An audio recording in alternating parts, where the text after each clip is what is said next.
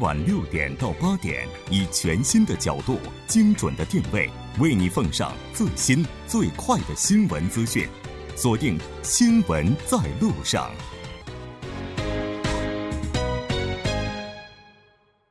好的，欢迎回来，了解最新热点焦点，锁定调频一零点三，新闻在路上。在广告过后，马上为您带来我们今天的第四部节目。代沟这个词儿，你明白什么意思吗？啊，代沟多少多少多少都都会有一点点。说实话，我跟我爸有代沟，就是我爸比我年轻。我然后我爸爸可能就是会，就是避免有代沟，他会去学习一些时尚的东西。哦，真的啊，两代人，两个视角，两代座谈会。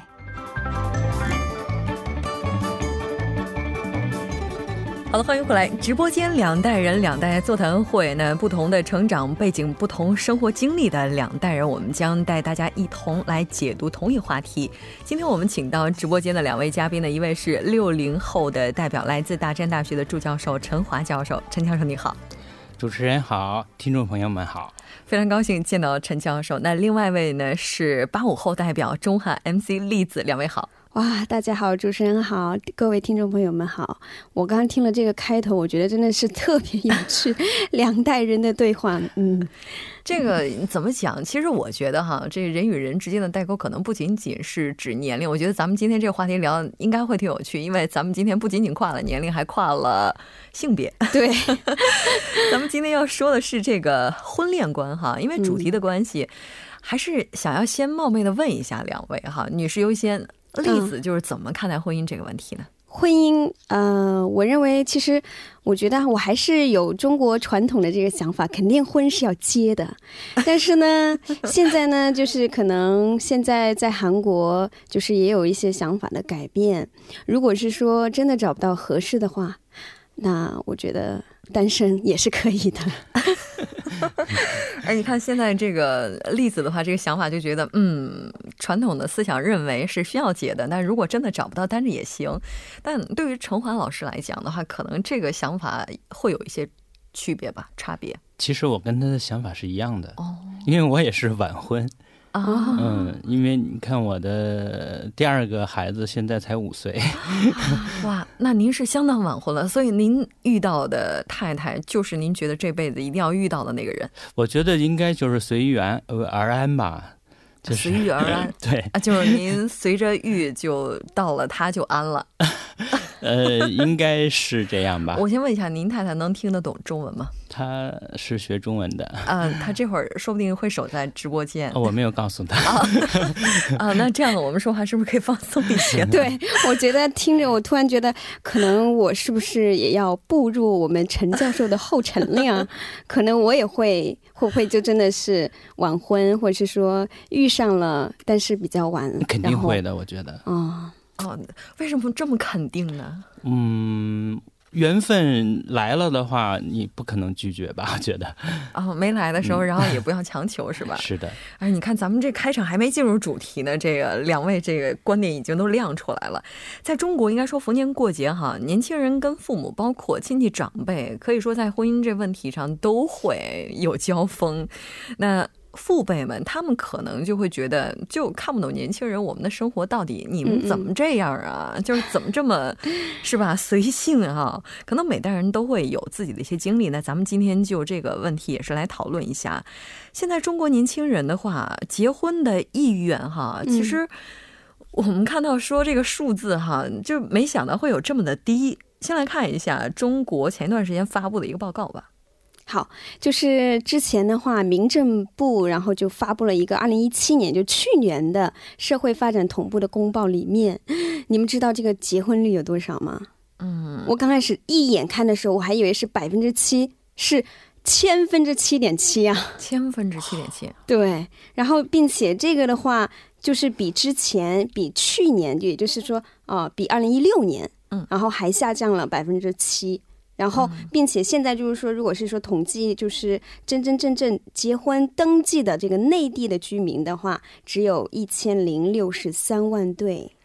哎，中国这总人口的话是不到十五亿是吧？然后适龄的这个结婚人口，其实算起来的话，应该也是不少的。但如果按照千分之七来计算的话，我觉得这些爸妈是不是都得蹦起来？这我感到非常的吃惊，因为我看到一个数字，就是中国的离婚率好像是千分之三点多。哎，据说现在这个中国的八零九零后都已经开始离婚潮了。是的，嗯，都不是结婚潮。像在韩国的话，有一个非常火的这个综艺节目，就是嗯艺人他一个人就生活，然后镜头就会记录下来。在中国的话，也好像也有一个类似的，就是家里边那娃是吧？就这样的一个节目，就是就从大家这种生活的态度啊，包括这种嗯节奏啊，我们也能够感受得到，就为什么会出现这样一个现象。那就这个现象，像越来越多的单身一族，越来越多的剩男剩女，好像听起来是比较消极的一个词哈。我不知道在栗子看来的话，就是。就这个现象，你会觉得很惊悚，或者说觉得很难以接受，或者说觉得很正常。我觉得其实应该是一个社会的发展的趋势吧。我觉得可能，呃，我是女性嘛，我感觉女性的话，其实现在不能说是说我们说是剩女呢，嗯，应该是说我们这个女性越来越优秀，越来越独立了。所以前面加了个黄金嘛。所以呢，就能够嗯自己嗯自己工作，自己养活自己，好像哎，那我要结婚要男人干嘛呢？可能有些时候会有这样的一个疑问。当然，其实啊、爱情当然是两个人可以更好的去分享，然后啊、陪伴。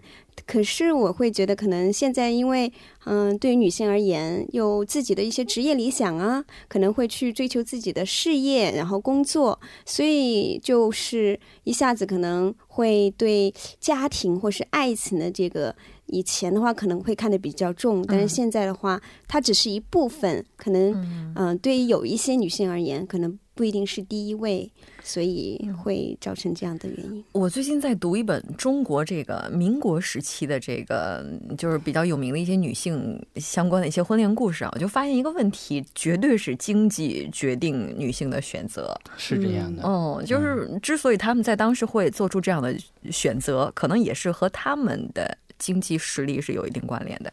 哎，陈欢老师，刚才您提到说您是比较晚婚的，我能问一下您的结婚年龄吗？我是是我说一下时间吧，大概是二零零二年那个呃韩日世界杯的时候我结婚的。哦，对，那我就不再具体问了。那这个就是说，那您刚才提说是晚婚，那也就是说，在您结婚那个时候，可能周边的朋友都已经没剩下来的了，对对对，反正是我们我们班男生当中我是最后一个。最后一个，当然没什么压力嘛，就看到别人就是什么，嗯、我还好了，因为我在国外嘛，所以好像还感受不到那种压力。啊，所以跟周边的韩国男性比起来，似乎也没那么晚。嗯，对，嗯，我觉得在韩国还还还好，还 OK 了，就是正常吧，应该是。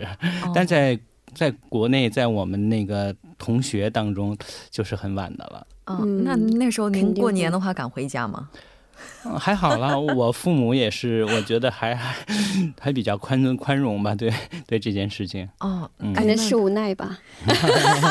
也许是吧。按栗子这刀给补的。那在陈欢老师就您这应该算是一特例了，就是属于周边整个环境还是比较宽松一些。那在您的年龄，如果当时不是在韩国，您在国内的这些朋友，他们比较早一点结婚的话，是不是应该说受到周边环境影响的这个情况是更多的？像女女生吧，我们大学的女生基本上二十五岁之前都结婚了，嗯然后男生吧，可能二十七八岁，最晚也就三十岁，可能这样的。哎，我突然想问一个问题：两位第一次就从父母那儿听到说你好像应该要成个家了，大概是多大？我是二十五、二十六岁二十五、二十六岁。陈老师呢？我大概是二十七八吧。二十七八。嗯哎，看这男生跟女生还是有。其实这个就应该是中国的一个适婚年龄，或者是说父母认为的该结婚的年龄。所以其实对于我而言，我也本来是觉得我应该是三十岁之前，就二十七、二十八、二十九岁结婚的，结果都过了。怎么说的这么悲哀的感觉哈？但是像现在的年轻人的话，可能他们的想法的话会比我们更加先新潮一些。比如他们可能就会觉得婚姻已经不再是一个必需品了。刚才例子还讲说，觉得应该是要结婚的，但呃什么时候结目前不知道。但可能现在年轻人就觉得婚姻是我的一个必需品嘛？对，有的人他更看重自我或者自由，那么婚姻可能就不是必须的了，对他们来讲。嗯，那这时候我听到一次啊，说婚姻是奢侈品。奢侈品，可能是他们想要渴望一个幸福美满的婚姻吧。实际上来讲呢，就是我我们这个 其实作为也算是过来人吧，就感觉这个恋爱和婚姻是真的是两回事儿，嗯，对吧？那么恋爱呢，可能是这超脱于生活的，但是实际上婚姻就是生活。那么生婚姻它就是围绕着这个锅碗瓢盆，这也是现实的生活。陈教授，您那么一说，我们就更恐惧婚姻了。但是恋爱是美好的，嗯，它充满了浪漫的色彩。恋爱是美好的，婚姻是不美好的，也也有可能会是美好的。所以最好的是不是说，我们就在爱情这个阶段就结束，然后等到结婚的时候，就找一个适合生活的人一起。所以呢，就是说，我觉得可能现在的年轻人就是他可以有爱情，呃，可以有爱情，可以有恋爱，但是他不要结婚。对，我觉得这种情况韩国太多了。嗯，那是不是也是因为这样一种想法，让越来越多的家庭开始亮起了红灯啊？那那肯定是，肯定。嗯，天哪，这两位的话，一下子给多少的家庭就下了一个这个否定的判断哈。那我觉得在这儿还要跟大家就是说明的一个中国的情况，就是说跟韩国这国情不太一样。中国的话是地大物博，国土面积非常的广，然后再加上人口也是非常多的，包括南北啊、东西啊都是有差距的。像这个城市和农村，它的差距还有情况也是。非常这个明显的，对对，差异非常的大。那么实际上现在这个农村的这个这个，特别是这个它男女比例失调的比较厉害，所以呢。特别是男性的男孩子的这个找对象就不太容易，所以这个很多的农村家庭对这一块是非常的担心的。嗯，就希望儿子早点成家，要不然的话就找不到媳妇儿。对，这种现象其实在韩国也出现过，但是中国也慢慢的显现出来了。而且我看到之前有数据，就说哈，现在包括韩国、中国在内，就是适婚的男女比例，男性是要高出女性的数字的。也就是说，真的从比例上来看的话，确实会有一部分的男性打光棍儿。就城市之间的话啊，像这个一线城市、二线城市，包括这个中小城市，包括南北方啊，它这个差别也是比较大的。对，嗯。在这里呢，实际上那个，我觉得应该是结婚成本比较高吧。就大城市的话，对，买不起房，对，那你想结婚也结不了啊。然后，对，哎，在中国有一个现象叫丈母娘需要一套房。是的，对，哎，这个好像在中国，大家就会觉得在结婚的时候，男性有一套有一套房子，这是非常正常的一件事情，这是应该正常的。嗯，但是对于陈华老师来讲呢，就是您作为男性的立场，而且。你也是在韩国生活，那可能在韩国的话，这个压力会不会小一些？嗯，也应该存在这种问题吧，我觉得。因为好像从传统的角度来讲，因为韩国也是东方国家嘛，我觉得解决房的问题应该是男方来解决。可是我感觉我可能我是女方，就是说我是女生，可能接触一些韩国男生的话，我会觉得他们跟中国男性不太一样哎，他们可能对什么啊结婚的话一定是韩国的男方，然后要有房产什么之类的这种想法，基本上感觉嗯比较少，这种想法很少，觉得他应该是觉得啊两个人一起奋斗啊，是那种感觉，他们好像嗯。跟这种国内的有一点差别，嗯，就是在房子这个问题上，可能中国男性的话是更有责任感一些，所以韩国传统一点吧，只能说我更传统一点。对，是，呃，这个少数民族这边情况会不会说，就是说它还会有一些差别呢？我们其实我们那边的话，对苗族，其实呃，苗族的话，地区也主要是农村嘛，乡村的话，其实结婚真的会比较早，所以我的。初中同学现在已经有娃十岁了，然后 如果要弄一个聚会的话啊，我就特别尴尬。人家是 带着娃去，对对对，然后您就是光杆司令。嗯，我们那边其实真的就是结婚都比较早，包括我的姐姐，呃，二十多岁，然后二十二、二十三就结婚了，就是说可能结婚，嗯，都偏早一点。但是如果是说到外面求学的话呢，可能就会在外面求学的人的这个结婚年龄就会慢慢啊往后推了。还是那句话呀，回不去的故乡啊，这个 有很多的原因回不去，可能就只是看这个问题也很难回去了。对，有些时候我觉得我们其实，在韩国，特别是女生，真的是有一个帮助，就是啊，这个父母亲的这些唠叨啊，可以避开一点点。呃，是一点点，并不意味着我们真的能避开哈。对，这也挺有趣的一件事儿。你说中国这么大，人也这么多，嗯，包括在韩国的话，中国人也特别的多哈。应该说，中国人也是在韩外国人占比最高的一个群体了哈。那我们看到说，这个这个说现在就为了找到另外一半，通过网络相亲啊，等等等等，而且据说这成功率还是挺高的，真的假的？嗯，我身边真的有朋友就是这样子结婚的，不觉得不靠谱吗？我刚开始也是啊，因为嗯，但是我是有一位香港朋友，然后我上上次见他，他就说他用一个什么相亲的 app，然后呢，所以就找到了自己现在的老公，然后觉得真的很不错，所以就结婚了。然后，但是因为我们是在韩国，其实后来我也尝试自己也有下了一些相亲的 app，真的，我有下，因为我的朋友都告诉我，你现在最应该努力的是你的婚姻，不是你的事业。所以，我啊，好的，然后我也开始下载一些软件，可是就是我会觉得可能有些时候有没有安全感，因为可能有一些感觉，可能这里面嗯会有一些网友的话，他可能只是寻找一些短期的伴侣的那种情况，所以我就会觉得啊，太草率了。对，然后但是有些时候我也会想，你看，因为我也是一个很值得信任，然后也就是。真真正正的去为了相亲加入的，我想这个软件呢里面还是会有人跟我一样，只不过可能我到目前还没有遇到，概率比较低。嗯，哎，但我觉得如果收音机前有栗子粉丝的话，大家肯定非常的痛心。原来我的偶像已经 已经开始被逼的，已经已经开始通过网络来寻找自己的下一我的一个我的一个朋友也是在韩国大学任教的一个。呃，女孩子，呃，不是，现在是两个孩子的妈妈了。她就是跟跟她的老公认识，是通过网络认识。当时我们特别的吃惊，但是他们关系特别好。嗯，因为她完全，她老老公也不懂中文，她也不懂韩文，都是完全从零开始，然后用英文沟通的。嗯，然后呃来韩国，然后慢慢的学的韩语，现在慢慢的这家庭家庭也稳定下来了，这样的非常的好。嗯。这个真的还是挺神奇的，因为我总觉得这种方式，别说靠谱了，压根儿觉得他连毛线都不沾。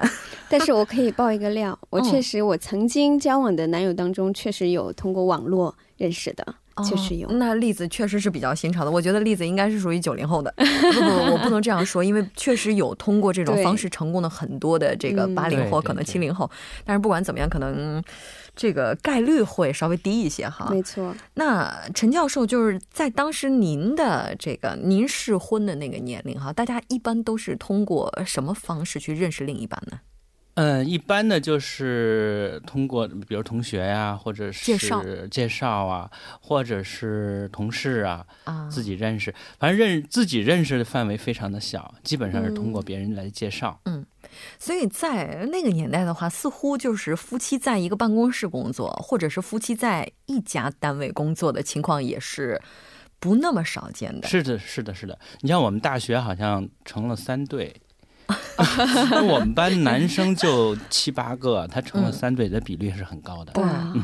但是在韩国的话，这种情况就很少见，就很少看到夫妻两个人在同一家公司或者好像韩国不允许，呃，有点回避这这对，我觉得，并且韩国可能在同一个公司里面有情侣的话，会比较尴尬吧？对，不太方便，好像。对，韩国的话，而且特别流行一种方式叫这个 sogeting，它其实跟中国的相亲还不是特别一样。但是其实，哎，为什么就没有韩国朋友，也没有中国朋友给我 so getting 呢？嗯，是。但是其实不管是以哪种方式哈走入婚姻，其实都是值得这个我们去祝福的，对吧？刚才嗯，这个陈老师就提到说，在那个年龄段的话，大家主要还是通过各种介绍。嗯，介绍。那在例子的话，就正常情况，就认识一些男性的时候，就是您的方式会选择什么呢？我的方式啊，啊，也是别人介绍。没有，我基本上我刚刚才说了，没有人给我介绍，然后我感觉都是通过我的工作、嗯认识的话，就认识一些异性而已，好像很少，呃，就是有朋友介绍也没有，然后呃，网络也没有成功，然后。并且我好像也不太喜欢去社交，去什么？我又是无教，不去教参加教会，然后也不去夜店，所以好像，所以是不是应该借我们的节目来相亲一下呢？哎，收音机前的听众朋友们，如果要是喜欢我们栗子的话，也可以给我们留言哈，发送短信到井号幺六幺三，积极的和我们进行互动。那其实我们看到现在的话，对于年轻人而言哈，大家已经不再觉得像婚姻这个问题是我们非常必要去解决的一个问题，而且似乎在今天的话，婚姻真的成了一个围城。对，在城里的人，陈老师，您会觉得这个城它很闷吗？嗯，呃 您的妻子这会儿刚才您提了不再听，对，所以您可以自由的发言了。嗯，我觉得反正就是作为，如果要是呃选定了自己的这个结婚伴侣，那首先呢，我觉得应该是一种责任和义务吧，嗯这个比较多一点。然后呢，而且呢，我我作为在韩国来讲呢，我我感觉就是夫妻之间是一种合作关系。是的，没错，要努力的去经营。对，非常感谢两位嘉宾做客直播间，带来咱们今天的这一期讨论。那我们下期再见。好的，下期再见。再见接下来关注一下这一时段的路况、交通以及天气信息。Música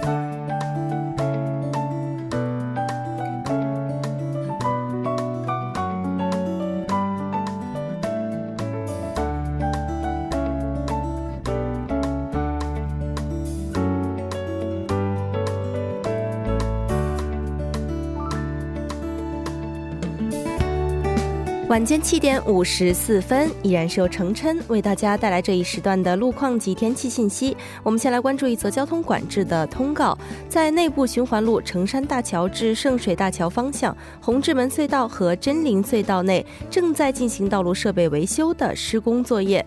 受施工影响，单方向的三个车道中的一个车道正在进行部分的交通管制。具体的管制时间是九月十五号至十月二十一号，每天晚间十一点至次日的凌晨五点。还望途经的车主们参考相应路段，提前选择其他路线。好的，最后我们再来关注一下天气。周末两天呢，全国将会在晴朗的天气中度过，十分适合出行。但昼夜温差较大，公众在早晚出行时需要注意及时的增添衣物，谨防感冒。那么首尔市明天的具体播报情况是晴，七到二十度。好的，以上就是今天这一时段的天气与路况信息。周末愉快，我们下期再见。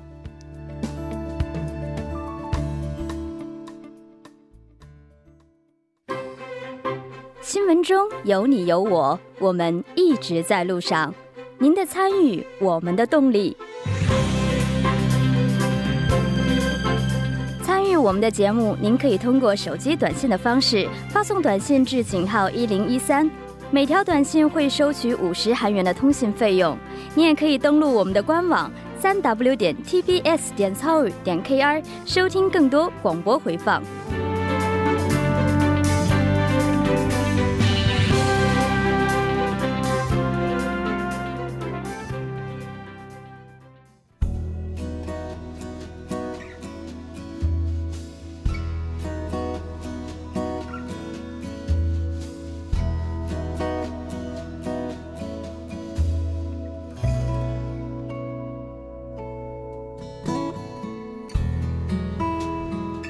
这个周末，二十一号韩中文化交流活动二零一八首尔中国日呢，将在首尔广场举行。届时，首尔市市长朴元淳和中国驻韩大使邱国红将为舞狮点睛来打开活动的整个的流程。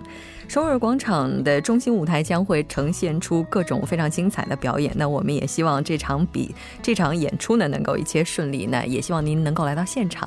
节目就是这些了。制作人范秀敏，作家金勇、尹月，感谢您的收听，下周再见，我是木真。